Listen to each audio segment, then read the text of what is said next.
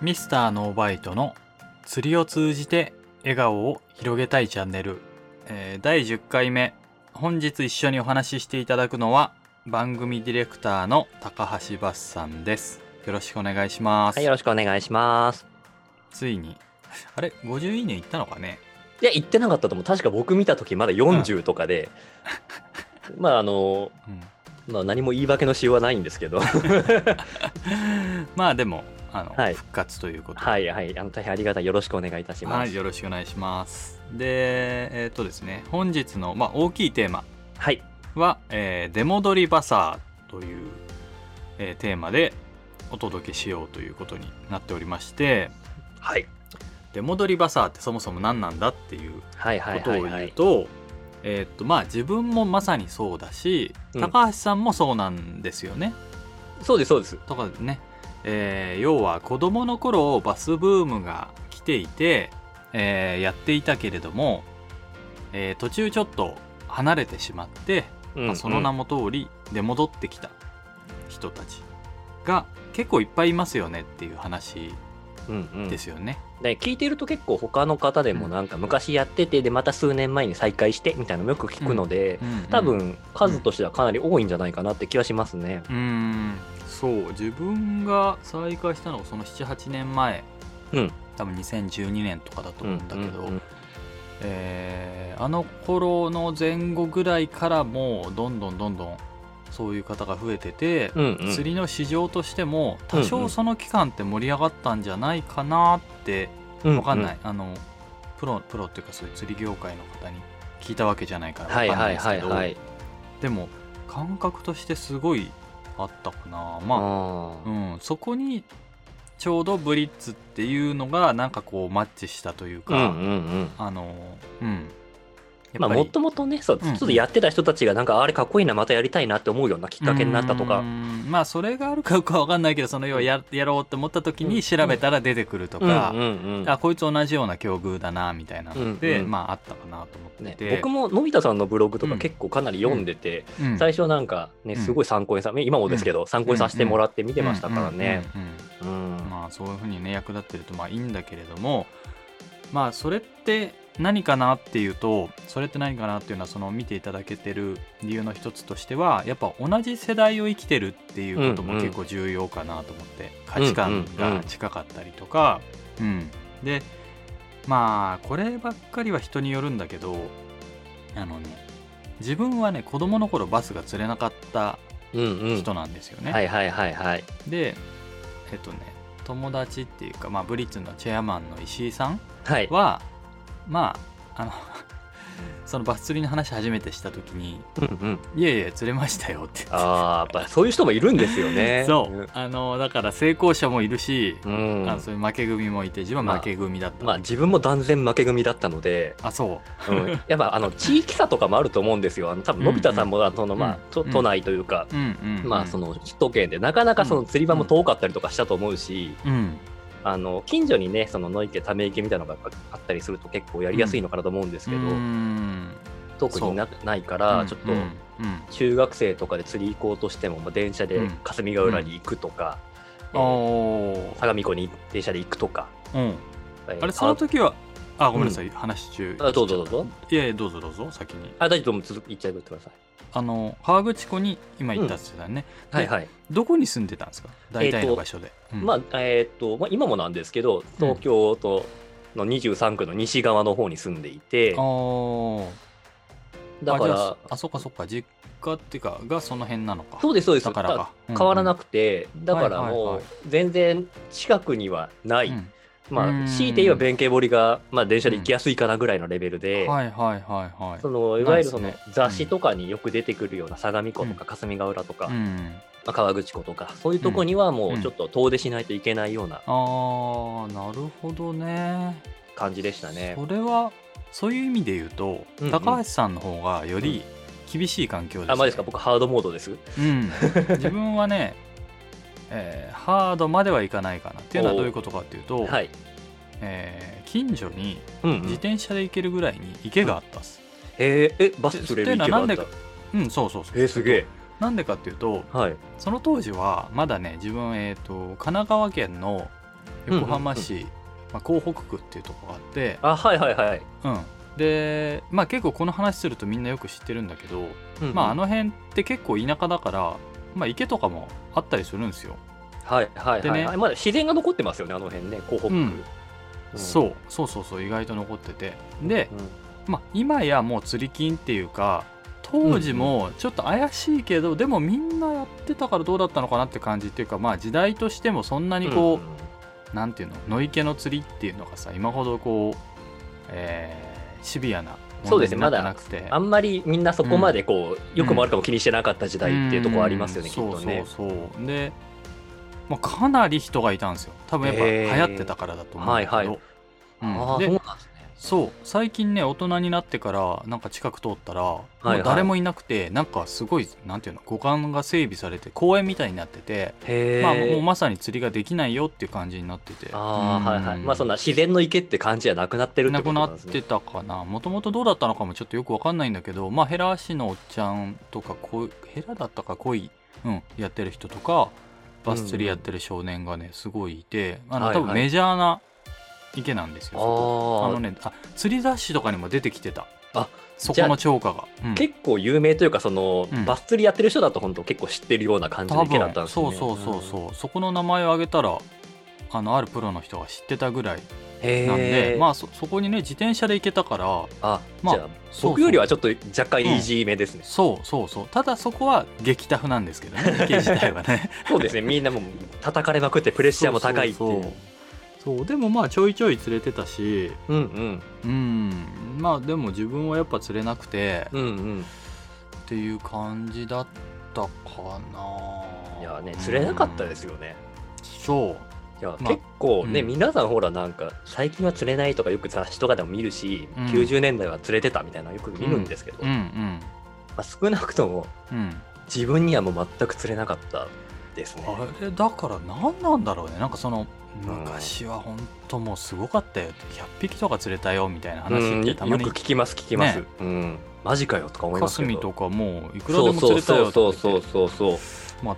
いや自分は霞行ってないとはいえマジで？みたいな。そうそう。まあ あの多分、その本当に釣れてた時代って多分90年代の前半までとかだと思うので、ああのまあ、我々言ってるのだと言うてうん。90年代後半とか、そういう、ん。うん。うん。あと2000年代頭とかだと思うので、うん。うん。まあ、ちょっとずれててそんなにもう釣れなくなっちゃっているのかもしれないんですけど、うん。にしても釣れてなく釣れなかったですね、自分には。うん。まあでもなんか自分ね最近それあのまあスタンド FM 始めてから、はいそういう昔話の話ってうんうん。こうちょこちょこうん出てきたんで、はいはい。えー考えてみると、はいはい。あのねやっぱ釣れない人っていうのは釣れないなりの理由が多分あって。いや間違いない間違いない、うん、そうそう、だから本当難しくてねあの幻の魚だと思ってる、うん。うん。子は多かったと思うけど単にうん。そいつのせいだった。いや僕もねそう思うんうですよ。あのね、うん。え言うてこうきっかけがあれば多分ガンガン釣れてたと思うんですようんうんね、うんうん。いやあの結局だから今振り返ってみると、うん。もうタックルバランスとかも当然めちゃくちゃだし、うんうんうん。やってることもめちゃくちゃだし、うんうん。そうそうそなんかあの今はまだこう釣りたいっていうのは強いけど当時う、は、うん。それこそなんだろうあのウォーターソニックとかをぶん投げてこうガンガン巻いて釣りたいみたいな、そうそうそうそうそう。なんか良くも悪くもいいやーこの話ちょっと絶妙だけどあのやっぱさあのミラクルジム世代なわけじゃないいですか。やそう間違いないんです自よ分たちの世代って。そうそうそうそう。でねやっぱあのグランダー武蔵とか見てると、うんプラグでこうビュイーンって投げてそうそうたそう。みたいなあの世界観がもう刷り込まれすぎてるというか、そうなんですよね。だからあの世界の中で生きてるんですよね。そうそうそうそう。憧れすぎてうんうん。やっぱああいうプラグをこう遠投してそうそうそうそうそう、んあのーグリグリグリグリって巻いてゴーンってくるみたいなあのイメージでいたけど多分当時、えー大人だった人からしたら、い、やいやそれじゃ釣れないからっていうそうそうそうすでにこう今だってさ思うわけじゃん。間違いない。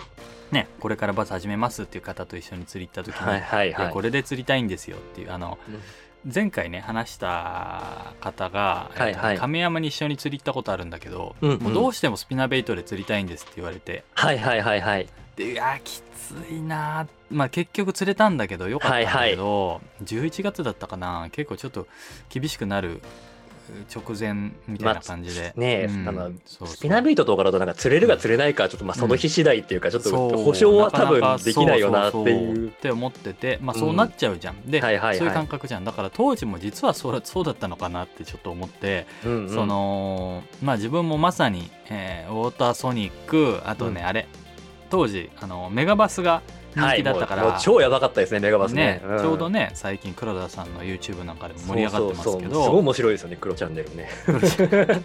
めっちゃ見ちゃってますけど、うん。それだからねえっとねバイブレーション X いやーあった。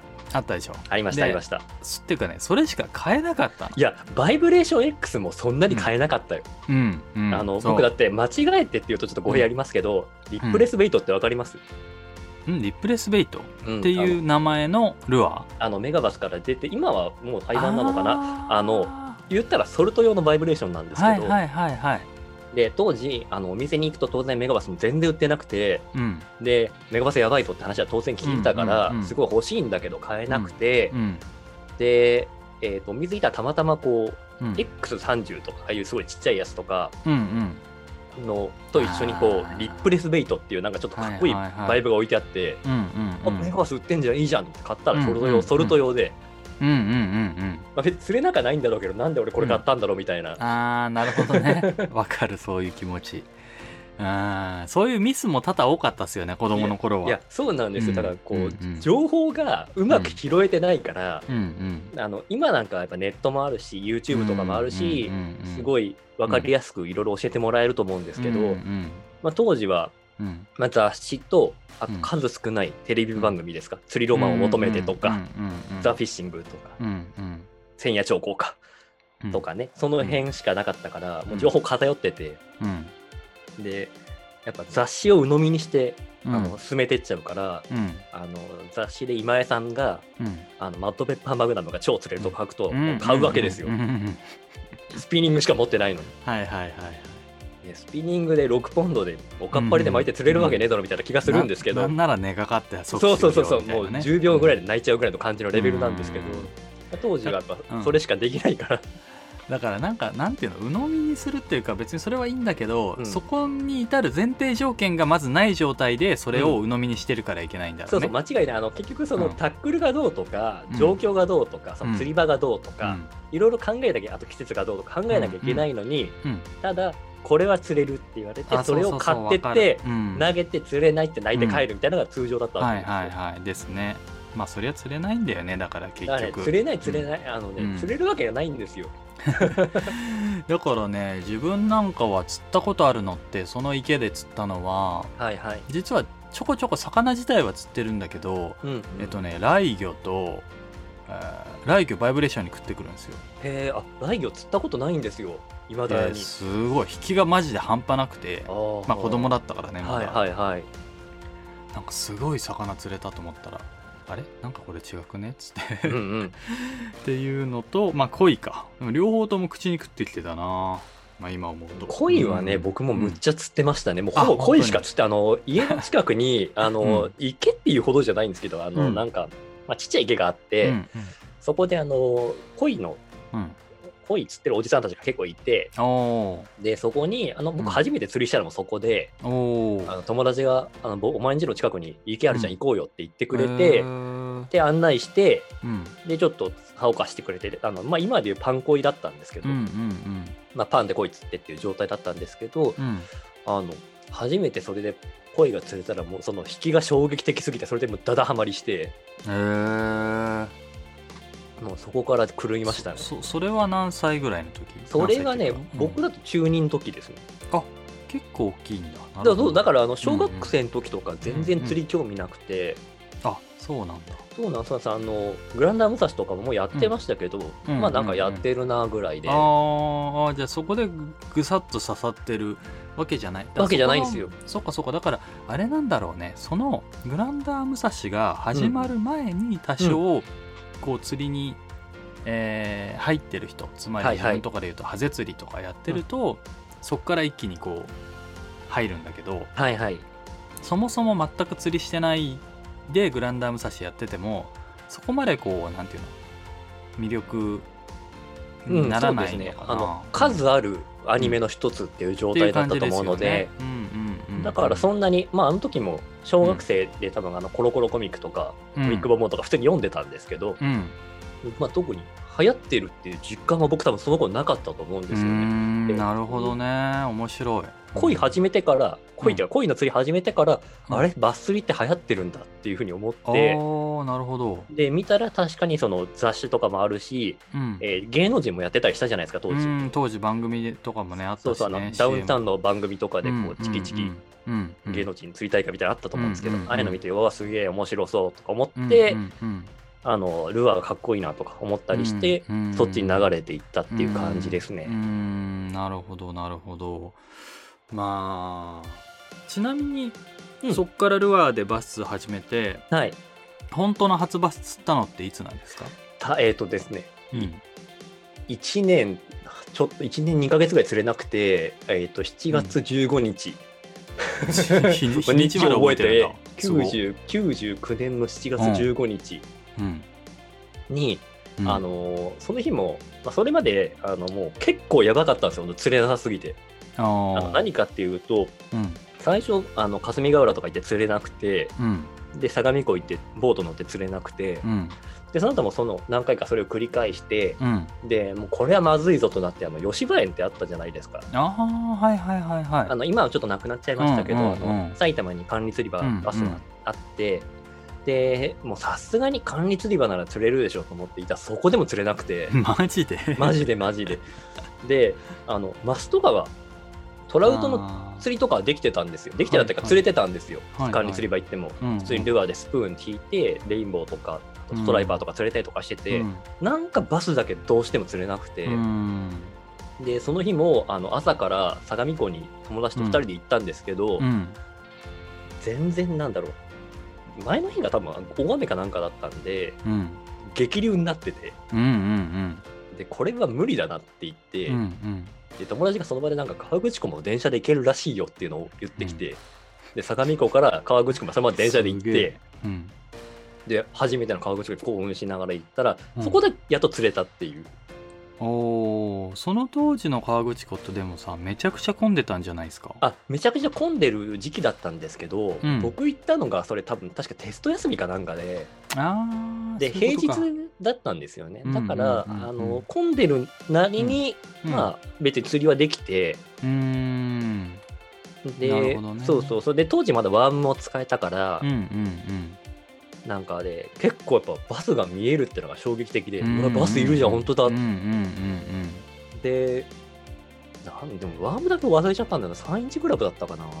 うんうんまあやっぱりグラブの人多い気がする。なんかね、自分がその子供の頃行ってた野池でも、はいはいまあ、友達は釣ったことあったんですよ。はいはいはい。うん、でその人とかもグラブだった。やっぱゲイリーグラブだった。いや当時あの、うん。今はもうゲイリーグラブとか最初に買う人あんまりいないと思うんですけど、うんもう当時もうまずゲイリーの4インチグラブだろうみたいな空気あったと思うんですよ。ね、間違いない、ななんかあの頃は本当、うん。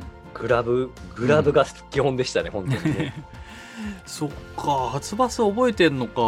あんま自分覚えてないんだよな。えでものび太さんも1年ぐらい連れてなかったって話だったと思うんですけど、え1年？あ違ったっけ？そんなにいや1年とかかいうレベルじゃない。だから今1年とか言って何言っちゃってんのって思ってました。本当に？あそうかそうか。もこっちもっとか。こちとらもう何年だろうな。本当45年とかですよいやだから僕からすると、うん。よくやめなかったねっていうのと、うん。なんでそれで覚えてないのっていう。覚えてるでしょそれっていう。あのね一番いけないのは、はいはいはい。要はねもうどうしてもどうしても釣りたくなっちゃって、はいはいはい。あのねあれなんだよ。えっ、とねまず一番最初で言うと当時ブラックバスって熱帯魚屋さんで売ってたんですよ。あ売ってましたね確かにね、うん。買うの流行ったりとかしてましたしね。ちっちゃいのとか。そう、んん。流行ってたでしょ？で自分もやっぱ飼ってたの家でね、はいはいはいはい。ちっちゃいバス。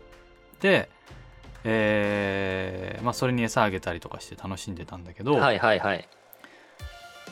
これいや餌は食うなと思ってはいはいはいはい。当時、あのーなんだっけハゼ釣りもやってたから、はいはいはい。ハゼ釣りの道具？はいはいはい。浮きとえ仕掛けとうんうん。りんたろーミミズはいつけてある日その池で浮き釣りやったらはいはい。まあ多分3 0センチぐらいだったと思うんですけど、はいはいはい。まあ、バスが釣れちゃったんですよ。ああなるほどなるほど。そう。だからルアーで釣ってないからこうなんかすごい悪いことしたような気持ちになあーでも気持ちはわかるわ。なんていうのかな。これじゃないんだよなっていうところもありつつただ釣れたら嬉しいしみたいなところも。そう。すごいあのうわーっていうなんか絶妙な気持ちになって、うん。ちょっとやっちゃった感あるんだけど、はいはいはい。まあまあまあそれがそういう意味で言うと人生初ブラックバスはそそれ多分ああそうなんですねだったと思うんですよあそう。でえっとねだそれはもう明確に覚えてて釣れた場所とかもすごい覚えてて、なんか水門みたいのがあって、水門の上に乗っかって、えーっと釣れなんか足場がしっかりしてるとこあって、あはいはいはい。釣れるようはいになっててそこからやったのはすごい覚えてるんだけどあーそっからねルアーやってもやっぱ釣れなくてじゃあいつ釣れたのっていうのがかなり曖昧なんだけど自分の中でははいはい。やっぱり高橋さんと一緒で河口湖だったんじゃないかなって、はいはい。まあ思ってます。うん。まあ、いや多分ね河口湖です駆けあの駆け駆け込み寺みたいなレベルでうん。あのところ釣れてましたから 口湖。地だね聖地。もうそうそう。放流してたしね。そうそう。だから今はうん。ともかく昔は河口湖なら釣れるって思ってましたから、ああそうなんだな、うん。面白いな。今やねちょっとそんなめちゃくちゃ簡単じゃないんだろうけどあのうん。ね、激変しましたもんね。なんか印象がね。うんうんうんえそうそう。大人になってから言ったらあれ？って感じになったけど。でも河口湖確かに釣れなくて釣れなくて、ーはいはい。車の免許取って、はいはいはい。えー友達とまあ時部員ですよ、ああまさにもう覚えてる。ずっと仲良しですね。うん、そうそう忘れもしない。うん。河口湖行こうと。免許取れるようになったと、うんうん。でその時もうすでにそんなに頻繁には行ってなかった、はいはいはいはい、うん、けどなんかねたまに時部員から電話かかってくるんだよ。年に1回か2回ぐらい、釣り行こうぜみたいな。うん、なんかバス釣り行きませんみたいな。あ そう。で自分はもうその時多分会社でなんていうか会社でというか働き始めて。て、はいはいはい、うん、だからあれだったんだけどまあそれで行くことになって、うん。えーあれ？車の免許？あれ？なんか時系列おかしくなっちゃうけどまあ、うん。多分車で行って、はいはい。えーっとねまあ河口湖行ってそんで線香だったと思うな。3インチかはい4インチかの線香で、はいはいはい。まあ多分自分史上初ルアーのバスうんうん。釣ったと、でめちゃくちゃ嬉しかったのは覚えてる、はいはいはい。すげえちっちゃかったけどね。いやまあ河口湖のバスなんで当時もう放流ばっかだからほんとちっちゃくて20センがほとんどじゃないのかな。だったかな。でもあれが放流だったのかもちょっと怪しいんだよなっていうのはうんうん。なんていうの痩せてたからさ。あだからそれの子供とかが湧いてた時期だったかもしれない。ああまあ、うん。反ネイティブっていうかまあちょっうんと、そうそうそうそう、うん。かもしれない。ちょっとわかんないですけどね。でいやでもかもね、ううんんそれがめちゃくちゃ覚えてたんでそっからあ河口湖って釣れるんだってなってはいはい。そっからね、まあ、2年に1回とか1年に1回は行くようになってたかな、はいはい。でもどんどんこう仕事が忙しくなっちゃって、はいはいはい。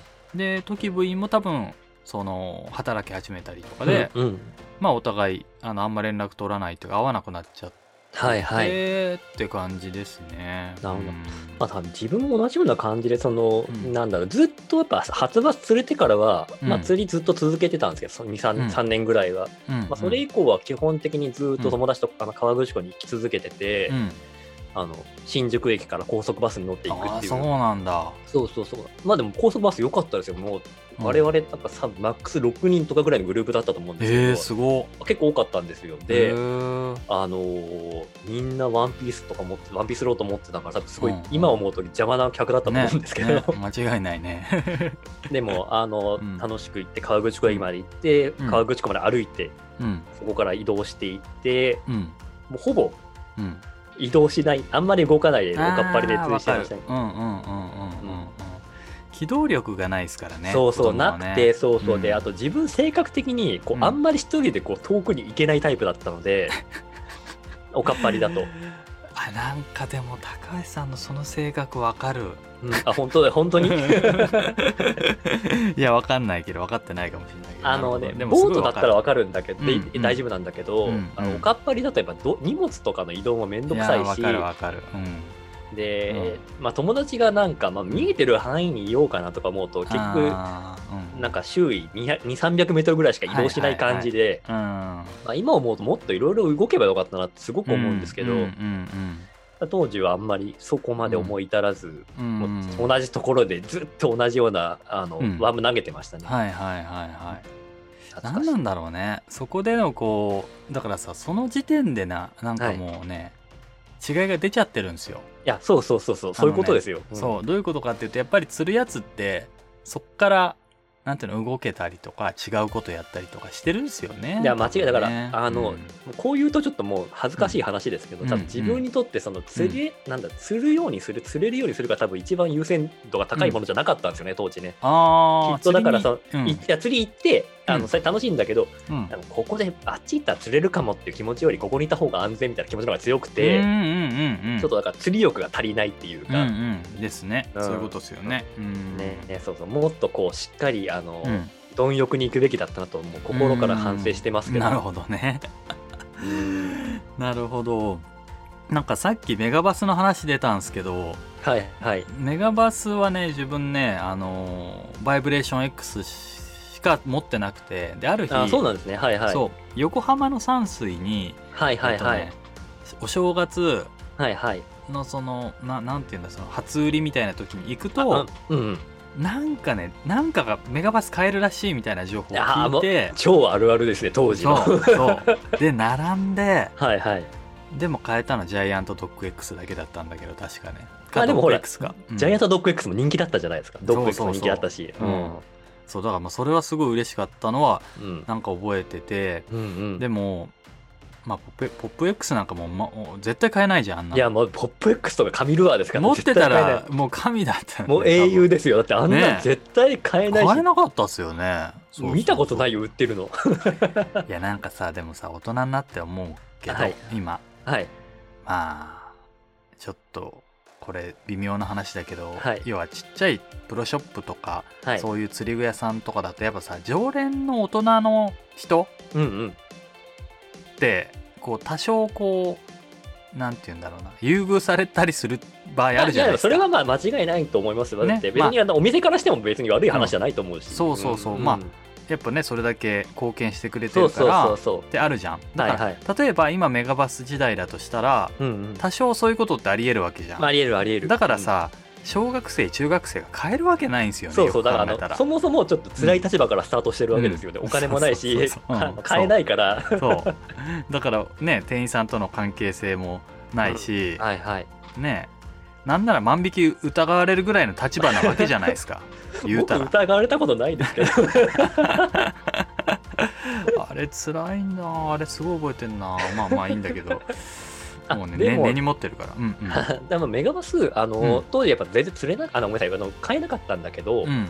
あの、結構当時って今以上にお店が多かったと思うんですよ、釣りの店って。ああなるほどね。なんで自分のあの、うん。生活圏内とかあの学校の周辺だけでもすごくあって、へえあの自転車でその、うん。友達の家まで行く途中にうん。常習屋があってキャスティングがあって、うん。えーなんかプロショップがあってみたいな感じでいっぱいあったんですけどあとポパイもあったし、うんうん。で学校から自分が通っていた中高から自転車で5分ぐらいのところにもちっちゃいお店があって、うんうん。うんまあ今もあるんですけどその店。えー、そうなんだ、そこがうん、あの結構そんななんだろう村田はじめさんとかがあの、うん。雑誌とかでたまに紹介したりとかしてちょっと有名な店だったらしくて、で当時から何日ぐらいだったかなあの、つえー、と1ヶ月のうち15日とかぐらい前後に、うん、うん、えーメガバス入荷するらしいぞっていう情報が回ってて、うんうんで学校終わって、うん。うんえー、と3時過ぎぐらいだと思うんですけど、うんうん。もう急いで自転車ガーって行くとうんうん。売ってたんですよ、おおだから、あのたまにそこでちょっとうん。タイミング合えば買ってて、へでまあちょっとえ増えましたね。だからその時はあーうん。情報って大事だなって思いました情ね報その当時からその大切さを知っちゃった。ーそうそうそうそう。絶対だって普通の店じゃ売ってないわけじゃないですか。いや売ってなかったね。今言うようにあのお正月とかの、うん。まあ、福袋に入ってたりとか、うんうんうん初売りで出したりとか、うんうん。なんかそれこそ閉店セールでしか見ないみたいな。ああそうそうそう。そうだよね。でなんかメガバスも欲しかったんだけどその当時はいはい。なんかまあ新井くんですよあ、ズイールね。ズイえール,、うん、ズイールの方がより自分はなんか欲しくなっちゃってああ、のび太さん好きそうですよね。ああいう可愛い感じで、しかも釣れるし。うんうんそうなんかあれがすごいもう猛烈に当時の自分に刺さっててはいはいはい。そうあだから最近また集めてる。そうそうそれはあるんですよねで、はいはい。ズイールこそより買えないしそもそも多分2 3 0 0円したんだと思うんだな、ズイールが高いんですよね。ね、えーですよ。ね。だから新井くんなんかほんと買えなかったんだよな。新井くんなんかもう、うん。マジ幻っすよ。でもね。だからもうほんと今ね集めてる。頑張いやっいやそう今、うそうあの僕も釣り再開した時に、うん。こんなに安くグリフォン買えるのとか思てったりしまはいはいしたもん、はいはい確かに確かに。とりあえずメガバス買いましたもん。ああわかるわかる。自分もだからそのルアーが結構あるな。ちょっと整理しよう今度。うんうん。まあ、当時ねだからそのズイールもそうだし、メガバスもそうだしうん。あのエバーグリーンも全然買えなかったしああはいはいはい。あの言ってしまったらラッキークラフトすらほとんど買えなかったはいはい。あわかる。うん。ですよね。すごい時代だったな。そうそう。で当時あの、うん。覚えてるかあれですけどなんかうん。なぜかロングビルサスペンドミノーでむちゃくちゃ流行ってて、そうだっけ？ステイシーとかあーステイシー。リあーわかるわかかあと流行ってた。エヴァーグリーンというかまあ、えー、とキッカーイーターとかですね、るうんうんうん。あの今だと正直そんなに買わないんだけど、うんうん。当時むちゃくちゃかっこよく見えてうんわかる。うん。なんかいかにもルアーって感じのかっこよさがあるなと思ってて、うんうんで超人気だったと思うんですよ当時、はいはい本当はリヴァイアさんもステイシーも全然買えなかったいし、うん。で雑誌とかでもあの頃今より頻繁に特集されててうん特にあのスポーニングの時期とかうん。あのポンプリトリーブでむっちゃ釣れるみたいなのがよく書いてあって、うんうんまあ試したけど全く釣れなくて僕には。悲しい思い出として残ってますけどあー。まあ当時はだから今はそんなじゃないけど本当にロングビル見るのめっちゃ流行ってたよねってのは未だに思ってます、ねあー確かにね。時部員もねステイシーステイシー言うてたのを思思い出すなうん。なんかね今より全然人気あったと思うんですよ、あの手の形のルアーって、はいはい。へえなるほどね。うん、それが印象的かな今からするとな、うんうんうん。ちなみに高橋さんってどんなタックル使ってたんですか？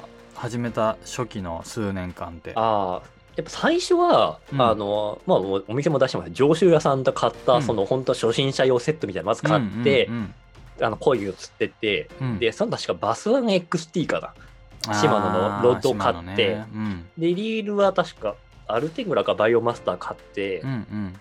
まあ、いかにも少年のタックルって感じだと思うんですけど、でしばらくやってて、うんうん。でただその後やっぱ続けていくとやっぱあのお年玉とかでこう徐々にランクアップしていくじゃないですか。だからあの最終的にはもう途中最終的というか途中であの、うん。アンタレスとかえ？買いましたよアンタレス。嘘でしょ買った買った。それ何歳？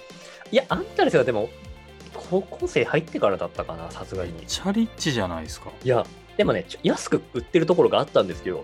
へえで買って、うん。であの多分のび太さんも分かると思うんですけどあの頃、うん。アンタレスとスコーピオン XT の組み合わせってむちゃくちゃかっこよく見えいやだと思うーあれはね憧れた、ねあのうん。もう、なんだろうメタリックな感じっていうか、うん。ちょっと、うん、めちゃくちゃ憧れた。ね。だから当時やっぱね、村田はさんとかがこう、うん。池原とかでもガンガン釣ってて。はいはい。でその時持ってるのがアンタレスとスコーピオン XT のタックルで、うん。あのビカビカのやつね。そうそうもうビッカビカなの、うん。であれが釣りの店に飾ってあるじゃないですか。超かっこよくて、はいはいでも高すぎて絶対買えなくて、うん。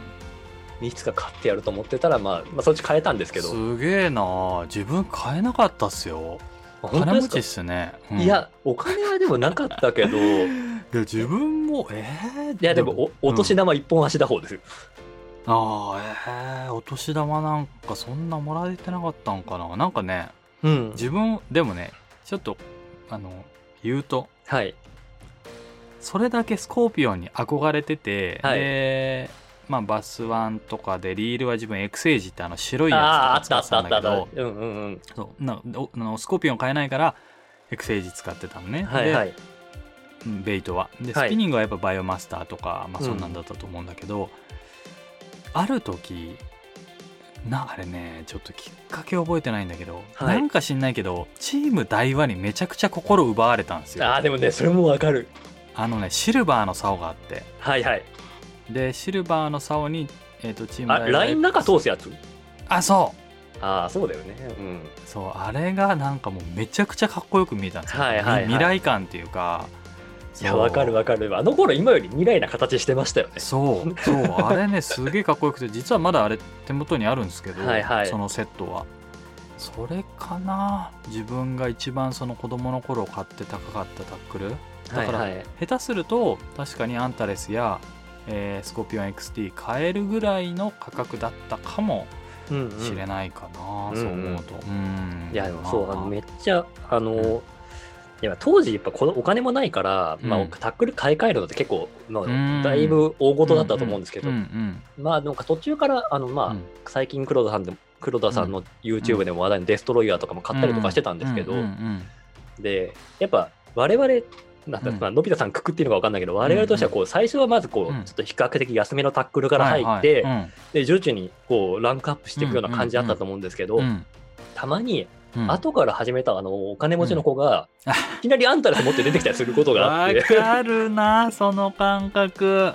ううわん。マジかよとか思って、うんうんうんうんうんうんあるね、うんね、なんかもう もうなんかもうそういうのはすごい覚えてます。切ないね。子供ながらにそういうのを見せつけられるね。そうそうそう。うん。でなんか見せつけられてもお前そんなのうまく使えねえだろうとか勝手に思ったりとかもしていて、はいはいはいわかるわかる。多分悔しかっただけだと思うんうですけど、ん。なるほどね。懐かしいなと思いますねそういうのね。うん。まあまああの子供の頃の話出戻りバサーの話なんだけど子供の話だけでねあのね、はい。もう番組のね尺をね超えそうなんで。一旦ここで、はい。えっ、とまあなので出戻りバサー少年時代編として、えー今回は、一旦切ってちょっと次回、えー再開した時の話とかをしていきたいと思うので、はい、えー今回はちょっとこんなところではい。と思っております。ということで、はいえー番組ディレクターの高橋さん。あれ？入っておりはいはいはい。はい。ありがとうございました。はい、ありがとうございました。